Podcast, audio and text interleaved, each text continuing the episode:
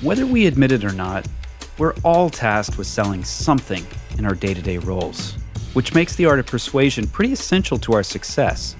Dan's latest book, To Sell is Human, makes persuasion accessible to mere mortals like you and me. He's even created a masterclass on the subject. Dan has a gift for unraveling patterns in human behavior, which he then transforms into practical guidance that you can apply in your work. His best selling books, When, Drive, and A Whole New Mind, which was my personal favorite, are all essential reads. We chat with Dan about creating meaningful connections in a Zoom dominated workplace and giving teams a sense of purpose given all that is going on in the world today. Dan also dives into the reasons that design literacy is critical for all business leaders who want to remain relevant. We hope you enjoy this mini masterclass with Dan Pink. And thanks for joining us as we kick off the sixth season of the show. Now, here's Dan. As a Design Better listener, we think you'll enjoy Tools and Weapons. It's a podcast hosted by Microsoft's Vice Chair and President, Brad Smith.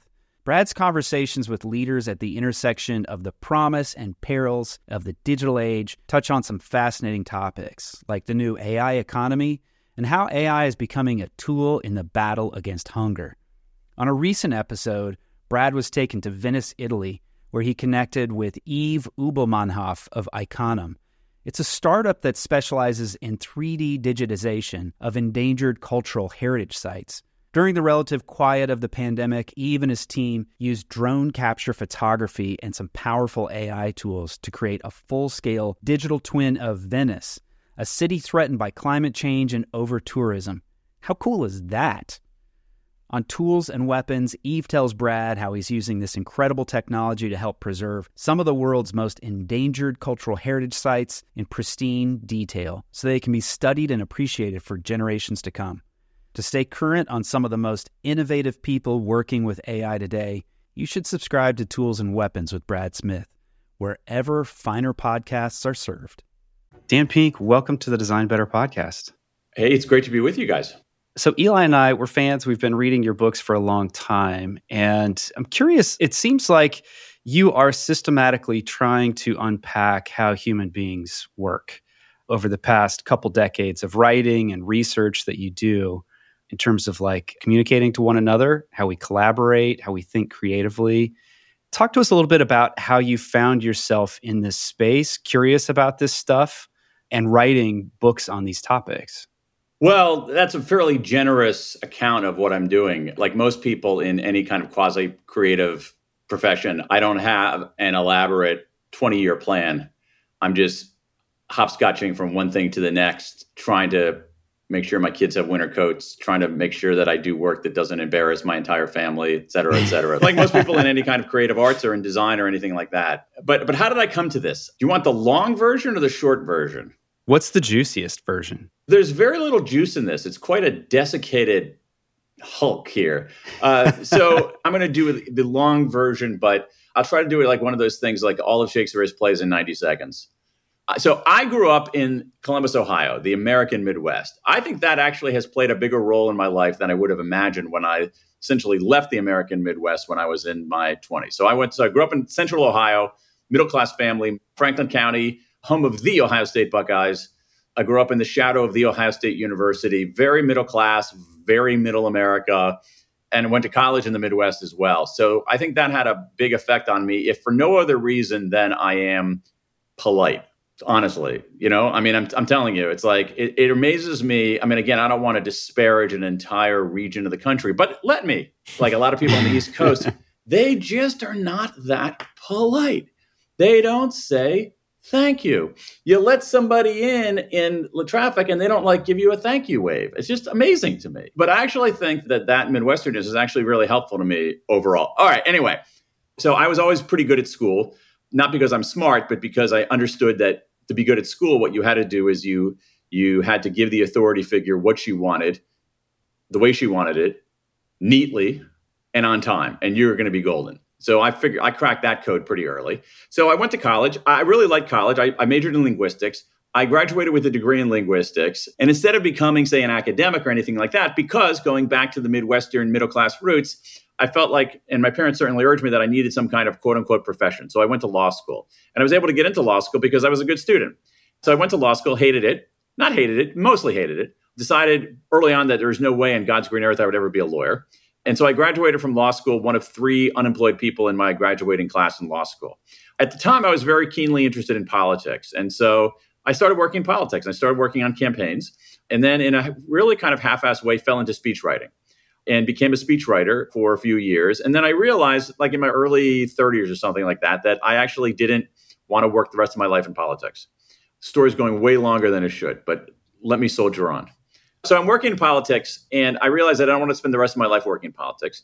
And then I noticed something, and here there's actually a point to this long and winding story, is that from the time I was really in high school, through college, through law school, even in through like working at these pretty demanding jobs in politics, working, I mean, I worked for worked in the White House, I worked for a cabinet official, you know, like pretty demanding jobs. I was always quote unquote writing on the side. So I would be doing like in law school, I wrote a lot of op-eds for a local newspaper. And I wrote some feature magazine articles while I was in law school. I wrote more like for stuff outside of law school than actually within law school. Uh, when I was in college, believe it or not, for whatever weird reason, I won a short story competition. But I always, this is sort of this thing I did on the side. Eventually, I discovered that what I was doing on the side was what I should be doing for real. That deep down, I was a writer, not a speech writer, but a writer. But I never really thought about that. I never had any great desire to become a writer. I never would have said, oh my God, my life's dream is to become a writer. I never would have said, oh my God, writing is my passion or anything like that. It's just what I did. And it took me like three decades on this planet to figure out that that is what I did. And I think that's the, if there's any kind of lesson that your listeners can extract from this, it is this that is, pay attention to what you do. I mean, sure, pay attention to how you feel to some extent you know, I mean, that's I think that there's the useful signals in that. But like, what do you do? And it turned out that I wrote, and that was really the path into it. And what I was most interested in, Aaron, to your point, was these crazy people called human beings. They're nuts. They're really interesting. And it turned out that there was this thing that you could do where you could go around and ask people questions that you were curious about, and they would talk to you, and then you could kind of write what they said, and then they would put your name on it and pay you. And I was like, that's a pretty good gig. That's really how I got into it. You know, that that I discovered overall, I discovered fairly late, I don't know, not not late in any meaningful sense, but later than we're sort of acculturated to believe that this is what I was kind of cut out to do. And so that's what I've been doing for the last 20 years, which is writing. And again, not with any grand plan, but just like stuff that I'm curious about. And if you're interested in what makes people tick, the domain in which you can really understand what makes people tick is work. We spend over half of our waking hours at work.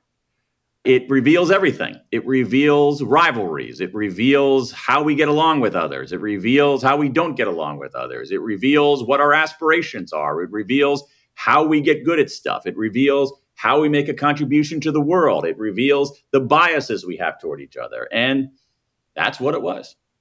Yeah, and I think you just did a very good summary of one of the ideas that, that first made me aware of you, which was in your book Drive, this idea of mastery, autonomy, and purpose, which I think is this really cool framework to think about what motivates us for work.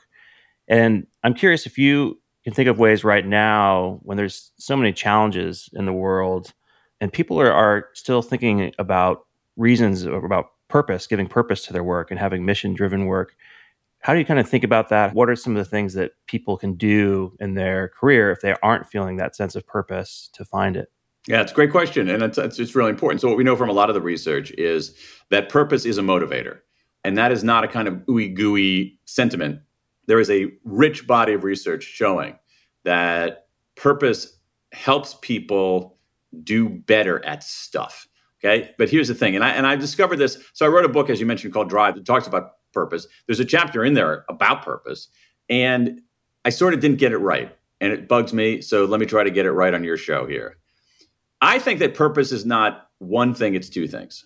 What we typically think about when we think about purpose are, and in, some ways, Eli, embedded in your question, is this idea of doing something big and transcendent. I am solving the climate crisis. I am in a mission driven organization. We are feeding the hungry. We are building homes for people who would otherwise not have homes. We are coming up with life saving drugs. All right.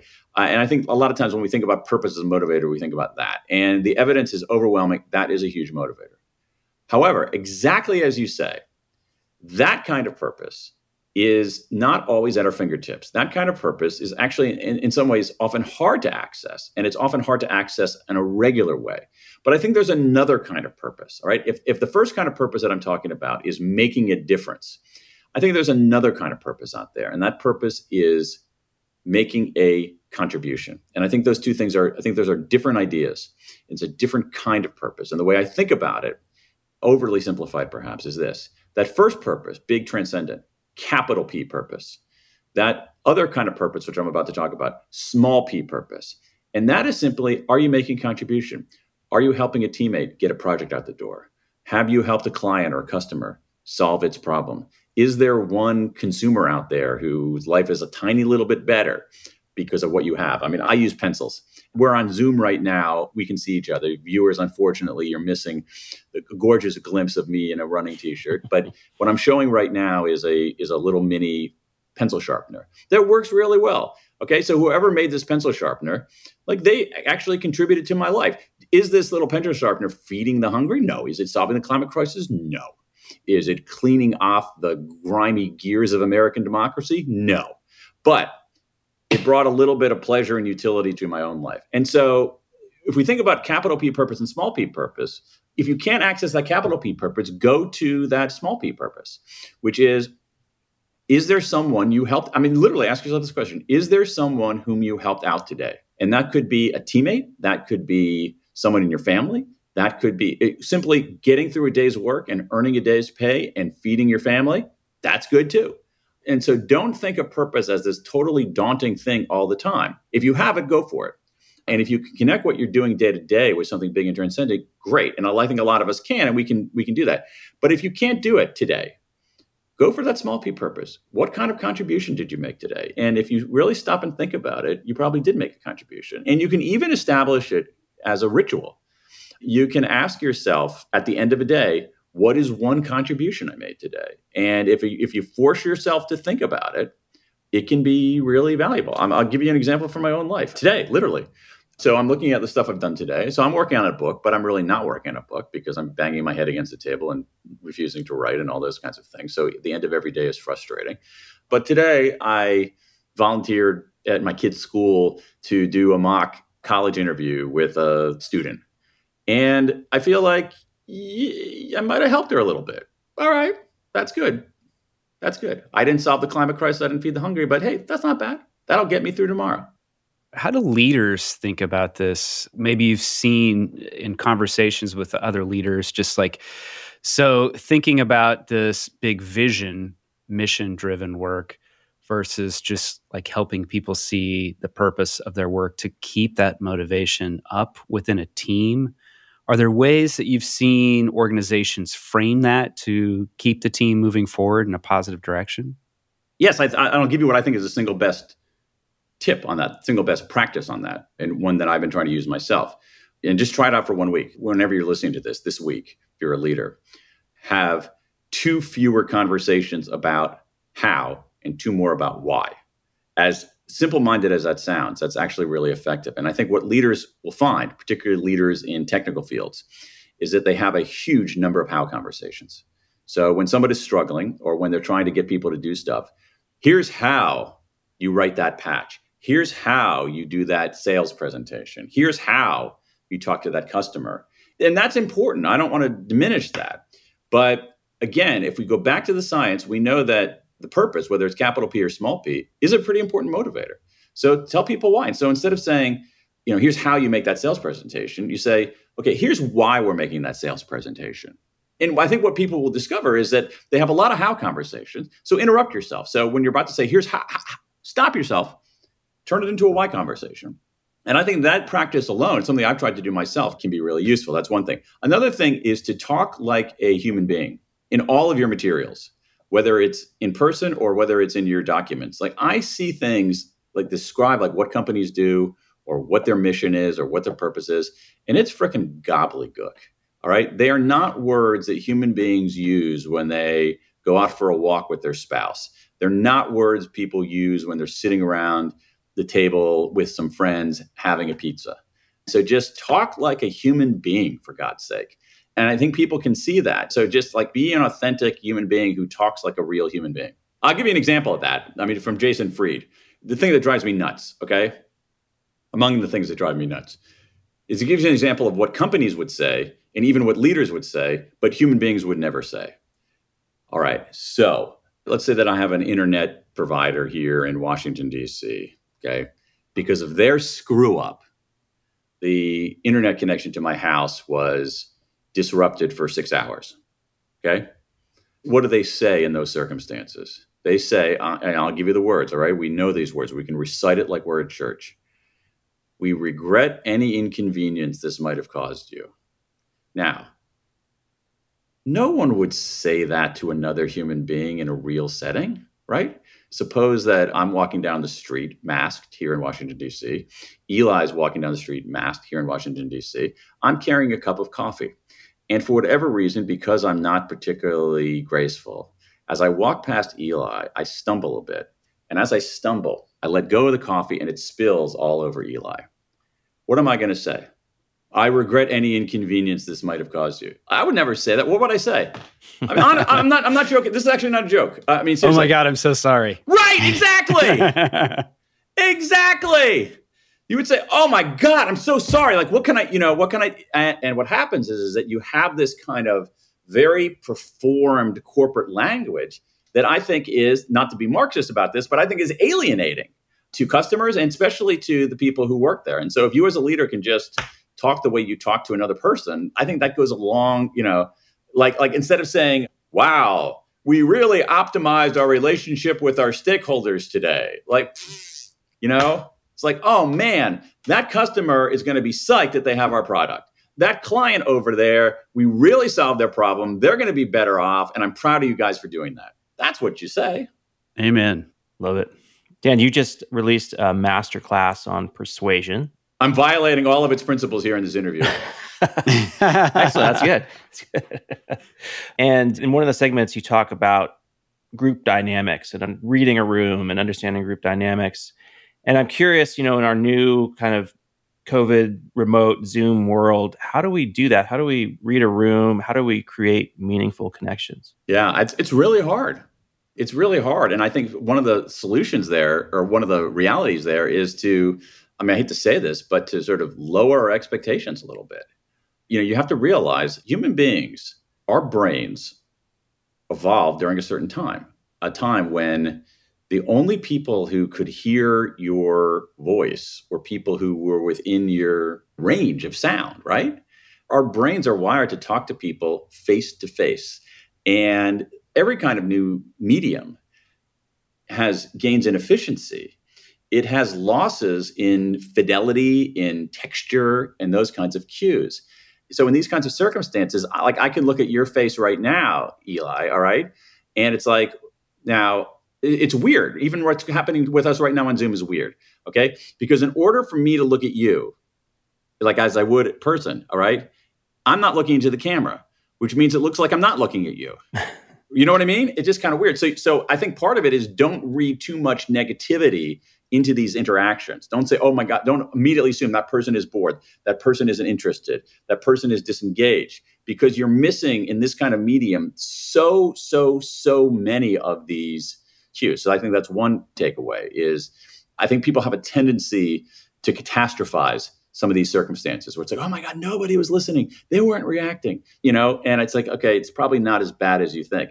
The other thing is to be a little bit more of a giver in terms of how you interact. So, one of the things that I try to do on, on a Zoom call is actually to try to be present and look into the camera as I'm looking right now. As weird as it is for me to be staring into this little eye, I know that your experience is going to be better if you can see me actually talking directly at you rather than staring off into space over here. So even email is a very impoverished, and text is a very impoverished medium, right? High in efficiency, low in fidelity. And that's why people have to actually backfill some of the emotional signals with emoticons, you know, with little smileys. Like, oh, like if I say to something to you in person, like you can tell whether I'm being sarcastic, whether I'm kidding, whether I'm being friendly, whether I'm being an ass. But, you know, in email, for instance, that's stripped away. And so in, you have to actually backfill to supply that. So assume positive intent on others, don't catastrophize, and then also be as generous as you can in your own interactions. What's the one mistake that people make the most when they're trying to get a point across, especially in a professional context where you've got an idea and it feels like this could be big, this is an important idea, and I need to present it to some people of influence and power. And I present it, and it did not go the way I had anticipated. What's the one thing that most commonly leads to that falling off the cliff moment in the conference room? of which I've had many. Uh, yeah, that's a, that's a great too. question. That's a, that's a that's a great question. I, I think it's often multiple factors, but if I had to point to one that might be, if we were to like gather all everybody, describe your falling off a cliff moment and what went wrong, and then we were to, you know, accumulate the answers and so forth. I think we would have a plurality. And it is one thing, not a majority, but a plurality, which would be a failure to understand the issue from the other side's perspective. That could be everything from assuming they knew things that they actually didn't know.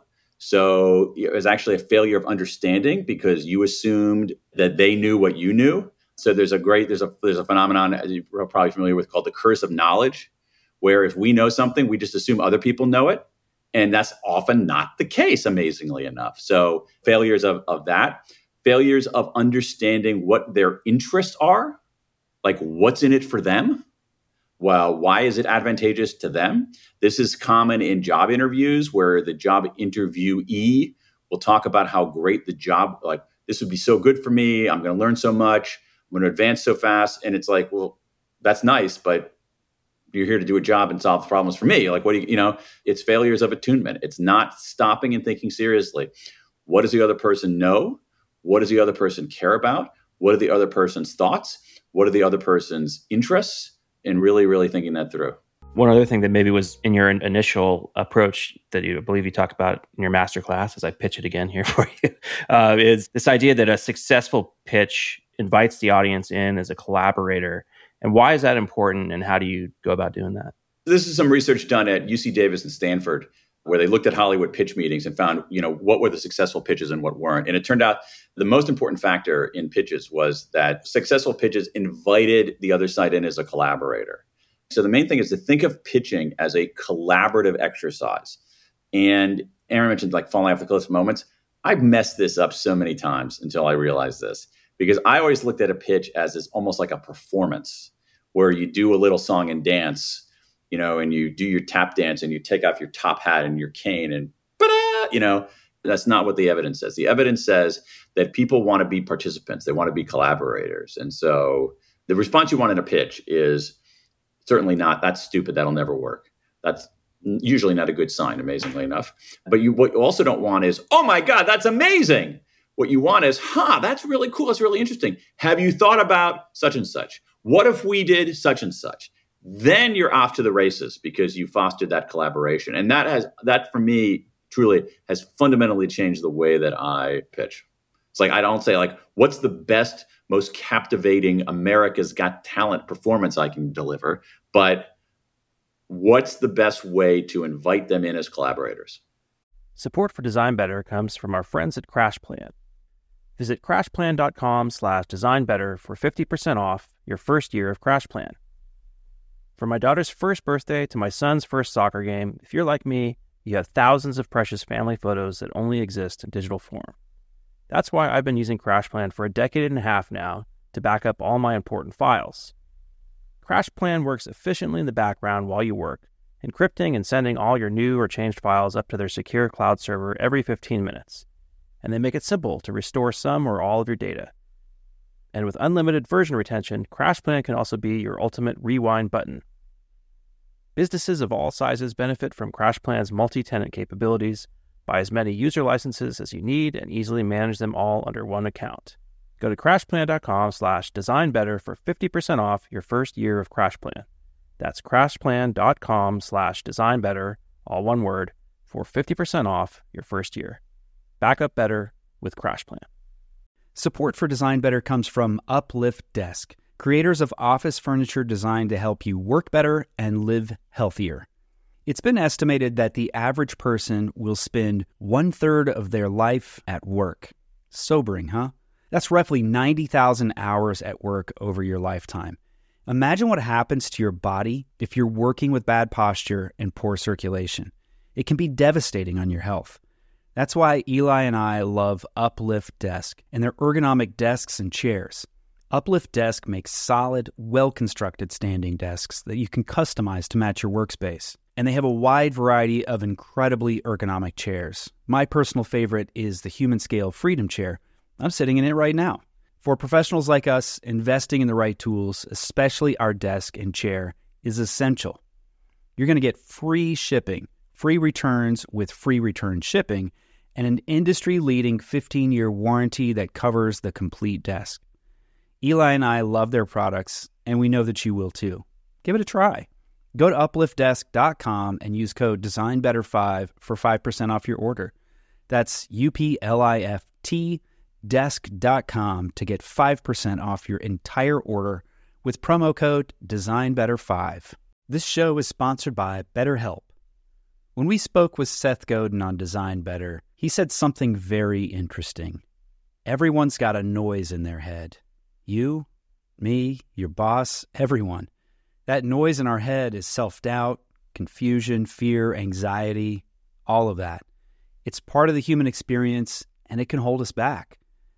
Therapy is one of the best ways to work through it all, to quiet the unproductive noise and develop positive mental health. If you're thinking of starting therapy, give BetterHelp a try. It's entirely online and designed to be convenient, flexible, and to work with your schedule.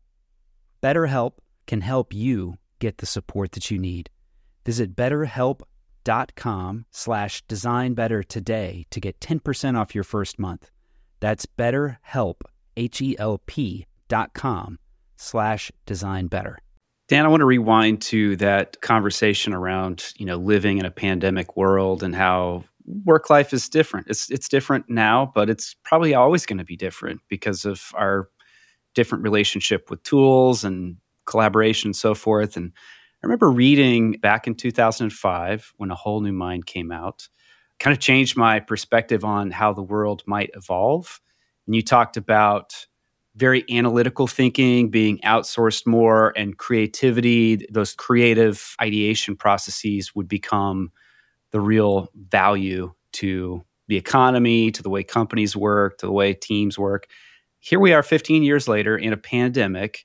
And in many ways, uh, it feels like it kind of plays into some of your early theories that now that we are more global and connected and everything is sort of decentralized, maybe that's more possible. But I'm curious, how do you think about those ideas that came out back in 2005 today in 2020?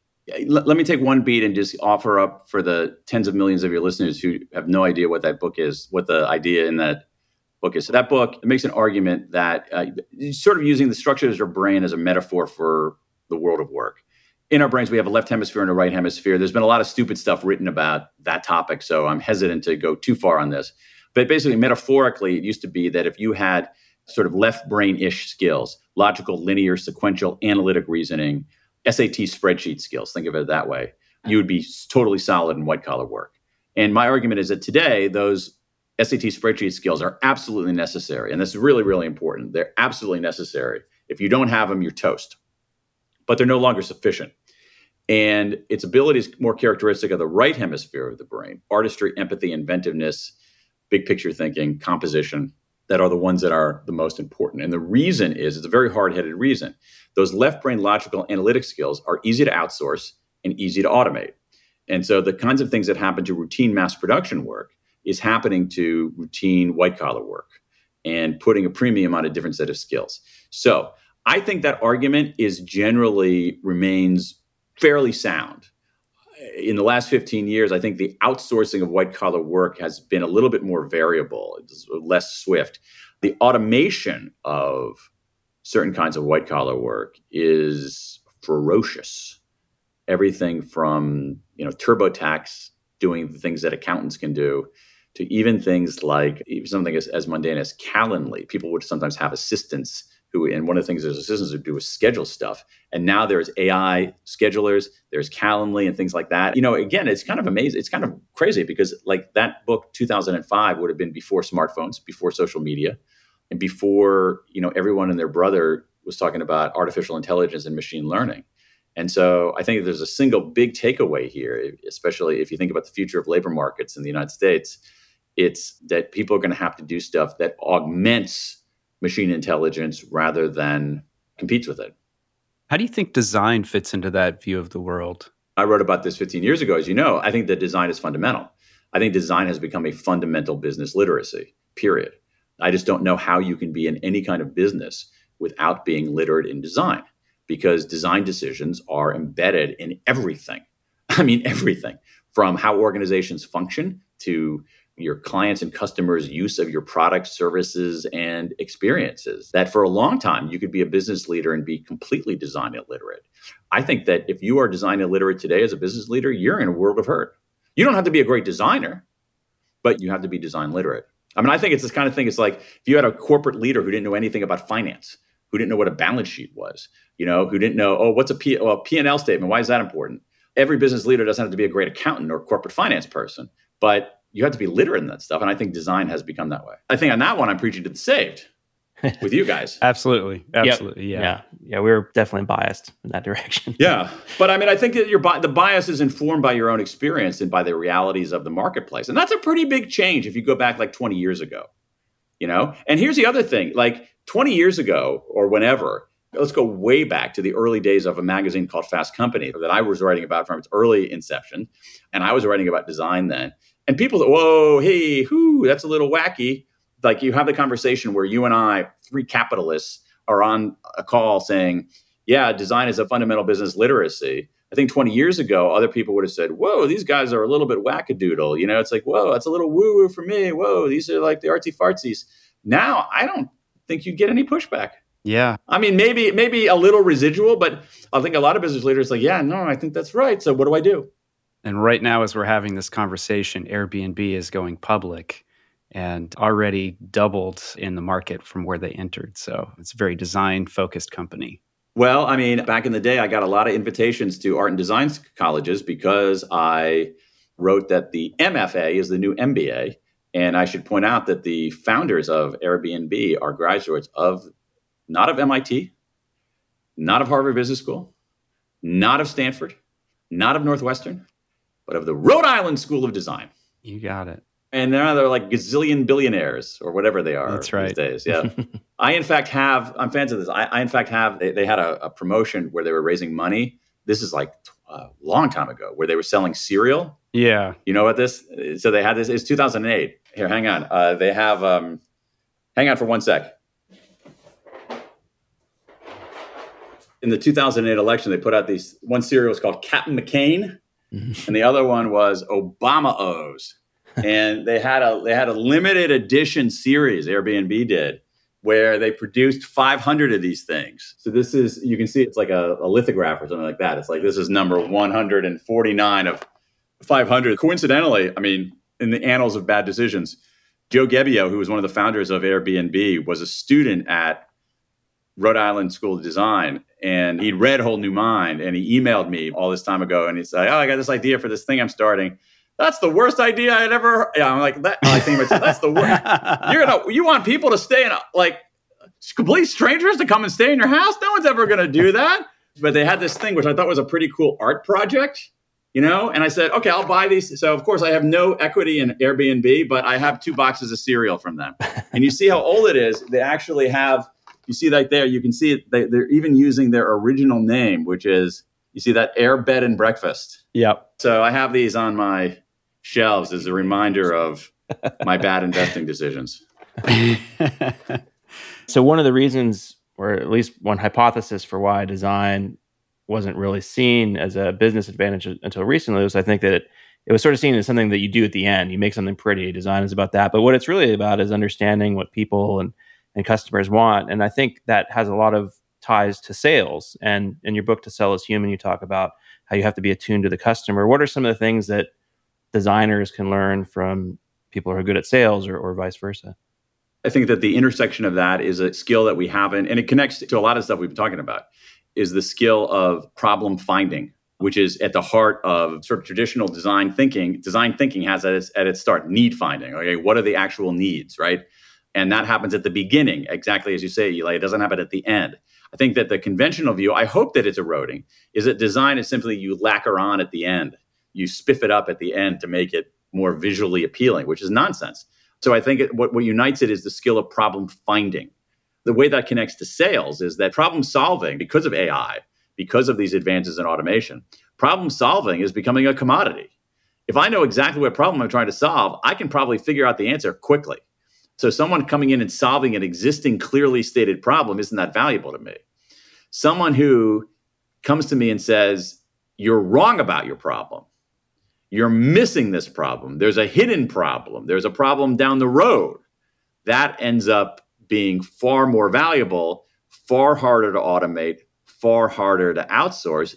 And there's some great research, a classic research from uh, the University of Chicago in the 1960s, I think, late 1960s, Csikszentmihalyi Getzels, showing that artists who approach their work as problem finders rather than problem solvers were more successful artists. Dan, let's talk a little bit about the rhythms of a day and how we solve problems better at different times. Your book, When, kind of deconstructs that. And as I was going through that book, I couldn't help but just see like you've laid out some patterns here that might change the way that teams function entirely. Like when we have stand-ups, you know, these tight reviews of like status and what's going on and bottlenecks, where we might help each other. Where we have design reviews where we've been designing something and we're looking at it critically and debating and maybe bringing in partners from engineering and so forth. Might be doing committee work or interviewing people that we want to hire for the team how should we be thinking about how to time those types of activities throughout our workdays?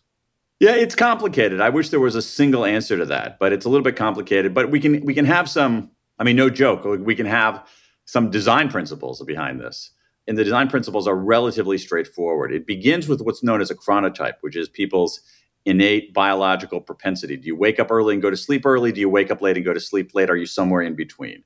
And what we know is about 15% of the population naturally wakes up early, goes to sleep early. But 20% of the population wakes up late and goes to sleep late. And about two thirds of us are in the middle.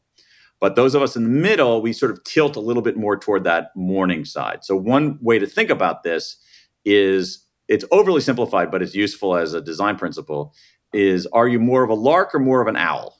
And so 80% of us are a little bit more toward the lark side, 20% of us are hardcore owls. And that makes a big difference because here's what we know all of us seem to move through the day more or less in three stages a peak, a trough, a recovery. 80% of us, the majority of us, move through the day in that order peak early in the day, trough in the middle of the day, recovery later in the day. And our problem solving, our, our cognitive abilities vary considerably based on what we're doing and what time of day it is. So during that peak, we're better at analytic work, work that requires heads down focus and attention. That's 80% of us. 20% of us, if you're a night owl, you're do better at that analytic work later in the day and at night. Aaron, to your question here, so if you have a team that's mostly larks, which is statistically likely since 80% of us are that way, and let's say you're doing a review of a product and looking, say, for defects, okay? Analytical, you know, you really want to be locked in. I think in general, do that kind of stuff early in the day. 80% of us are better at analytic work early in the day. So I think that would be the kind of thing that you might want to tilt more toward the early part of the day. Middle of the day, early to mid afternoon, terrible time of day. We joke about it, it's a terrible time of day. Huge drops in performance. And so during that Bermuda Triangle of the day, you should be doing your administrative work, like answering your routine emails, filling out your expense reports. Now, here's where I think it gets interesting for 80% of us late in the day, something interesting happens. So around the time that we're approaching right now, because I'm talking to you at the moment, I'm talking to you. It's 421 on the U.S. East Coast, and so what typically happens with 80% of us around this time of day, late afternoon, early evening, our mood goes up, but our analytic powers don't necessarily. And that makes it a good time for things that require some kind of mental looseness. So let's, let's say brainstorming. So you have you have high mood, low vigilance, which actually gives people some mental looseness. So in that case, you might want to do your brainstorming late in the day or early in the evening when people are less vigilant, and that's a plus rather than a minus. Now, I wouldn't do that review for defects this time of day, and I certainly wouldn't do it in the early to mid afternoon because just as I wouldn't go to the hospital or have surgery in the afternoon of any kind, I will not willingly go to a hospital or into any kind of elective surgery after noon, period. No way. I wouldn't let anybody in my family do that either because the numbers on the performance in hospitals outside of the morning hours are terrifying. So the mistake you can make is to say, let's go back to Aaron's example. You have a meeting about the, looking for defects and then a meeting about brainstorming new ideas. You do the brainstorming meeting in the morning with a lot of morning people. They're going to be hyper vigilant. They're going to say, that's a terrible idea. That'll never work. Let me show you the flaw in that. It doesn't go anywhere. You go to the defect meeting in the afternoon with people who are more vigilant in the morning, but a little bit looser in the afternoon. Yeah, that looks pretty messed up, but I don't know. Maybe it'll, you know, maybe the plane won't crash, you know? And so the bigger point here is that we don't take into account how much our, our cognitive abilities change in the course of a day and how they change in fairly predictable ways. So, one last question to wrap things up for you. I know you, you do a lot of writing, but I'm assuming you also do a lot of reading. Is there anything right now you're reading that, that you're finding particularly inspiring or anything else creative that you're finding inspiring? Yeah, I, I, think one of the keys is to read fairly widely. There's just a lot of stuff that I really like. There's so many good books out there. One of my favorites recently was a book called The Biggest Bluff by Maria Konnikova, who was a social psychology graduate student turned journalist who decided to learn how to play poker so she could enter poker tournaments for real money, including the World Series of Poker, and ended up doing pretty well. First of all, it's a great story. Second of all, it's a great meditation on something we don't think enough about in our lives, which is luck. We have all of these self serving biases where if we achieve anything, it's because of our hard work and brilliance. If other people achieve anything, it's because they got lucky. And we don't factor in enough about the role of luck in our lives. And so this is a really great look at the balance between skill and luck. Another book I've really liked lately was a book called Overground Railroad by Candace E. Taylor. And this is a book about the Green Book, which was a publication in the mid 20th century that was like a guide for African American travelers because there were towns in which they risked their lives if they were there after sundown. There were plenty, I mean, restaurants all over the place, especially in the South, that wouldn't take them. And so this is the guide like, where can you go safely? What are the black owned businesses here? And so during this period from the mid 30s to the mid 60s, this was an essential publication for black families who, like white families, wanted to get in the car and go on a road trip or go, you know, on a family vacation. This book tells a story of that. It shows a lot of photographs and, and artifacts. It's just a, it's a really ingenious story about entrepreneurship and social change and everything like that. So I love that. I'll give you one more. I think it's a book for the designers would like to read. It's a work of fiction called uh, Interior Chinatown by Charles Yu. I never heard of it until it won a National Book Award, and I ended up reading it because of that. And it is a really inventive book. It's written kind of sort of in the form of a screenplay, but kind of sort of not. So it challenges the form of what a book is.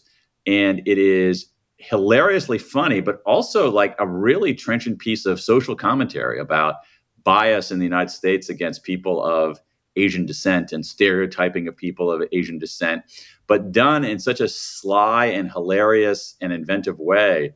I can see like aspiring fiction writers looking at that book and saying, Whoa, you can do a book that way? For designers, I think it'd be really, it's a great spark to their thinking. I think all three of those books are really, really useful for designers. What are you thinking about next, Dan?